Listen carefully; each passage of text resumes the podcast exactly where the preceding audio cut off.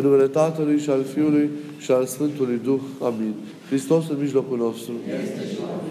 Iubiții noștri în Hristos, în această zi de 1 ianuarie, așa cum facem în fiecare an, prăznuim tăierea împrejura Mântuitorului nostru Isus Hristos, eveniment care s-a petrecut la opt zile după nașterea sa, așa cum era prevăzut în legea lui Israel.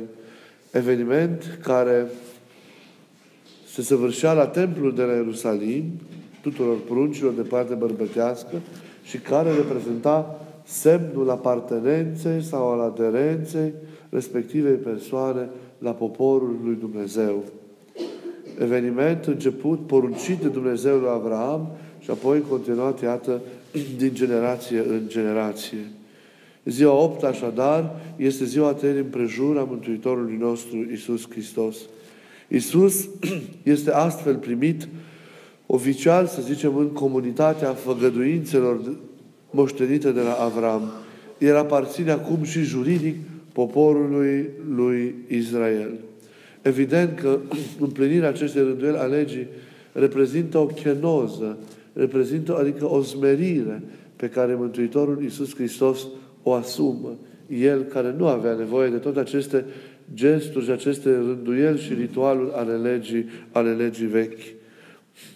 Este însă o chenoză. El însuși a dat legea, El însuși este și Cel care, care o împlinește. Mai mult decât atât, ne arată și părinții în tâlcuirile lor că Mântuitorul arată, a luat, evenimentul acesta arată că Mântuitorul a luat cu adevărat firea omenească și nu un trup presupus sau un trup păreli, așa cum susțineau de multe ori în istorie eretici, de exemplu, erezia aceasta cunoscută în istorie ca erezia dochetismului.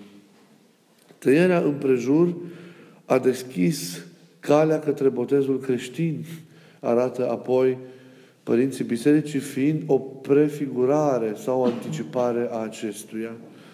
și mai mult decât atât, el a deschis, această tăiere împrejur a deschis calea spre tăierea împrejur a inimii, despre care vorbește Sfântul Apostol Pavel într-una din epistolele, epistolele sale. Iar în acest mod duhovnicesc trebuie să, să primim și noi această prăznuire de astăzi, pentru că într-un astfel de mod duhovnicesc ea ne impactează pe fiecare dintre noi luând aminte la ceea ce s-a săvârșit, fiecare trebuie să își împlinească această lucrare de curățire interioară a inimii sale. Curățirea inimii este, dacă vreți, semnul apartenenței la poporul lui Dumnezeu. Acolo unde, nu este, acolo unde este păcatul, acolo unde este neorânduiala, să știți că oamenii deși formal fac parte din familia lui Dumnezeu, ei nu trăiesc în spiritul și în Duhul familiei lui Dumnezeu, a poporului lui Dumnezeu. Dacă pentru legea veche acest act ritual exterior reprezenta semnul acestei aderențe pentru noi, tăierea împrejura inimii, care este, dacă vreți, actualizarea botezului în noi cei mai mari, reprezintă semnul apartenenței la marea familie a lui, a lui Dumnezeu. De aceea și prima noastră îndatorire în celele vieții domnicești reprezintă acest proces de curățire a inimii pe care noi îl numim purificare sau despotimire și care este imperios necesar dacă dorim să trăim duhovnicește, dacă dorim să ne ridicăm pe această scară a desăvârșirii creștine, dacă dorim întru toate să ne asemănăm Domnului nostru. Noi nu putem să-L simțim pe El, nu putem să ne apropiem cu adevărat de El. Nu putem să intrăm într-o legătură vie și nemijlocită cu El. Nu putem să trăim taina unirii cu El în iubire, câtă vreme în inima noastră este păcatul, câtă vreme în inima noastră este egoismul și celelalte patimi, pentru că mereu ne vom izbi de ele. Ele mereu se vor ridica în, în calea înaintării noastre spre această întâlnire și trăire a unirii noastre în iubire cu Domnul, cu Domnul nostru. E necesară curățirea inimii și, a, și încredințarea ei Mântuitorului Hristos. Când inima se curăță, când inima se taie împrejur de patimile și păcatele care sunt, care sunt în ea, Hristos ne arată Sfântul Marcu Ascetul, începe să strălucească în cerul din ea. Pentru că El este înăuntru nostru. El este interior, zice acela Sfânt Părinte, îl avem în noi din momentul botezului nostru. Hristos nu este o realitate exterioară, ci este una interioară. Însă ea începe să se reveleze, să se descopere, să ni se arate nouă în măsura în care începem să ne curățim de păcate și să zidim în noi virtuțile care ne aseamănă, care ne aseamănă Domnului, Domnului nostru. Momentul acela, Hristos prinde contur tot mai mult, prezența Lui este o prezență iubitoare și plină de lumină, care iradiază, care atrage, care ne bucură, care ne umple de sens, ne dă plinătate vieții noastre și ne revendică spre o întâlnire și spre o tărire profundă a, a, a, cu El acolo în, în inima noastră. Iar credința nu este altceva decât trăirea continuă acestui eveniment interior, a cărui început este conștientizarea nefirescului acestuia în care trăim, având patim și neputințe în noi. Ei, spre această tăiere împrejur, care este începutul bun al vieții lui Hristos, ne, ne trimite spre această, ne trimite sărbătoarea și praznicul de astăzi. Să nu uitați în măsura în care suntem tăiați la, la, împrejur la inimă, suntem al lui Hristos, aparținem poporului lui Dumnezeu și trăim cu adevărat responsabil în biserică Câtă vreme nu e împlinită această tere împrejur, mereu vom fi într-o stare de exterioritate, de formalitate în relația cu Mântuitorul, cu Mântuitorul nostru Isus Hristos.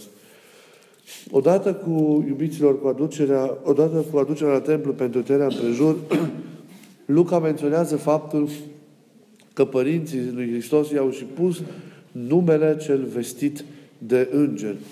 De era împrejur, era momentul în care și la evrei pruncul primea, primea un nume.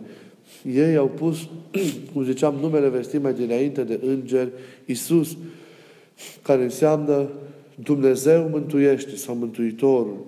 și iată, vedeți, astfel tainic, încă de acum, privirea este îndreptată spre împlinirea așteptărilor ce țin de slujirea lui Mesia ce țin de propria sa jertfire prin care lumea a, avut, a primit această, această mântuire. Fiul lui Dumnezeu întrupat este Cel care aduce mântuirea lumii. Și El este Cel care ne-a oferit-o prin viața sa, prin tot ceea ce l-a săvârșit, mai ales prin patima, prin moartea, prin învierea și preamărirea, preamărirea sa. Deja acest lucru, deja această mântuire adusă prin El lumii întregi, este tainic anunțată prin semnificația numelui pe care Maria și Iosif l-au dat lui Isus în acest eveniment al, al tăierii împrejur. e numele lui Isus. E numele care ne e atât de drag nouă. E numele care mângâie. E numele care dă pace. E numele care ne păzește de cel rău. E numele care ne izbăvește de cursele vrăjmașului. E numele care ne ascunde în El. E numele care e o puternică armă împotriva diavolului. E numele care a fost atât de drag creștinilor și părinților din totdeauna, încât s-au ascuns în el, chemându-l necontenit și folosindu-l ca armă puternică în lupta duhovnicească. Mereu, din cele mai vechi timpuri, părinții și nevoitorii chemau neîntrerupt numele Lui Isus în rugăciunea, în rugăciunea lor. Numele pe care El astăzi l-a primit, așa cum Îngerul l-a poruncit. Și noi astăzi avem acest tezaur al rugăciunii lui Isus, pe care o rostim cât de des putem în momentele noastre de veche, în momentele noastre de lucru, oricând, pentru ca, priviri, pentru ca privirea inimii să fie mereu ațintită înspre El, mereu focusată înspre El. Numele Lui Isus este adevărata forță, adevărata putere a acestei rugăciuni. Puterea sau secretul este invocarea acestui nume, care este numele numelor. Pentru că numele Lui, zice Sfântul Apostol Pavel, tot genunchiul se pleacă și a celor cerești și a celor pământești și a celor de desubt. Nu e o rugăciune care să aducă mai multă mângâiere, mai multă pace, mai multă tihnă inimii noastre.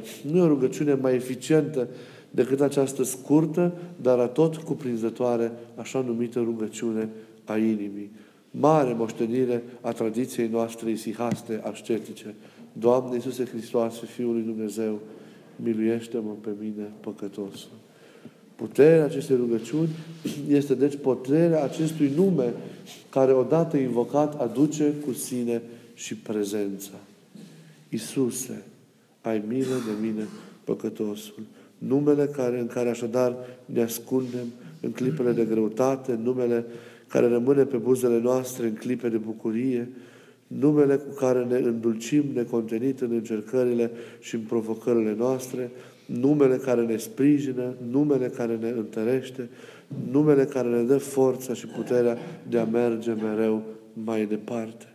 Să ne ascundem mereu în numele Lui Hristos și pe El să-L avem ca standard necontenit, ridicat în această luptă duhovnicească. Iubiții noștri în Hristos, în această zi de 1 ianuarie facem și pomenirea unui mare părinte al bisericii, a cărui chip strălucește ca un soare în panteonul acesta al Sfinților Bisericii. Îl pomenim astăzi pe Sfântul Vasile, arhiepiscopul din, Cezaree, din Cezarea Capadociei, unul din marii părinți ai bisericii al, al secolului de aur al acesteia. Sfântul Vasile cel Mare rămâne ca un exemplu pentru noi toți și ca o pildă vie de slujire necontenită a lui Hristos și a oamenilor. Sfântul Vasile cel Mare a fost înainte de orice un mare ascet, un mare nevoitor, un mare râvnitor în cele ale vieții duhovnicești, care a trăit în osteneală și nevoință duhovnicească toată viața sa. De aceea el a și fost un mare organizator al vieții călugărești, al vieții monahale. El însuși a întemeiat, după ce a cercetat în tinerețile sale mănăstirile din Egipt, a întemeiat în Pont o mănăstire în care a adunat monahii din împrejurimi și cărora le-a oferit reguli pentru adevărată viețuire de consacrată lui Dumnezeu. Până în ziua de astăzi, în rânduierile monahismului ortodox, regulile mari sau mici ale Sfântului Vasile cel Mare sunt fundamentale pentru buna viețuire a acestuia. Sfântul Vasile cel Mare a fost apoi și un mare și, și rafinat teolog al bisericii, al bisericii noastre. Lui se potrivește în chip special acest supranume, nu doar de cel mare, dar și de Sfânt, de Sfânt Părinte. Scrierile și lucrările lui copleșesc până în ziua de astăzi. Ne-a lăsat nenumărate tratate. În primul rând, tratate de, de teologie. De exemplu, lucrarea despre Sfântul Duh este fundamentală pentru învățătura despre Sfântul Duh a, a Bisericii. Biserica, când a formulat această învățătură, s-a sprijinit pe tratatul despre Sfântul Duh al Sfântului Vasile, Vasile cel Mare a scris multe tratate ascetice, pedagogice, liturgice, dar cele dogmatice prevalează la Sfântul Vasile cel Mare. El, asemenea celorlalți Sfinți Părinți, au avut această putere, acest har, această harismă aparte, care a fost conjugată cu mintea lor ascuțită, cu mintea, cu, cu, cu istețimea lui, au avut acest, acest har de a trece dincolo de realitățile uh, văzute și cu putință de înțeles pentru mintea noastră, până dincolo în cele dumnezeiești, având puterea de a le surprinde, de a le vedea, de a le contempla, de a le aduna cumva tainic în inima sa și apoi în cuvinte omenești putința de a le scrie, de a le preda atâta cât s-a putut, de a le oferi, iată, nouă bisericii din, din totdeauna. Și nu este mică această minune, este extraordinară să poți să contempli cele ce sunt dincolo de, de, de vedere și de înțeles, să poți să, să te îndulcești, să poți să te împlinești cu ele și apoi să reușești să le prinzi în cuvinte pentru a le oferi spre hrănire și spre fundament al credinței și, și altora. E extraordinar. Când chiar o cântare din acatistul tău spune, O Vasile, tu care ai trecut printre cetele îngerilor și al arhanghelilor și ai pătruns în inima Dumnezeirii și acolo ai contemplat realitățile de negrăit. Ei, să treci prin această ierarhie cerească și să vezi limpede cele ce sunt și apoi să încerci să le descrii și să reușești să o faci în chip autentic, în chip nemincinos, în chip inspirat, este, este extraordinar. Sfântul Vasile cel Mare ne-a lăsat și liturgia care îi poartă numele și iată pe care noi astăzi, în ziua Lui, o săvârșim, dar ne-a lăsat și foarte multe scrisori. Este unul din puținii părinți de la care ne-au rămas un număr atât de impresionant de epistole.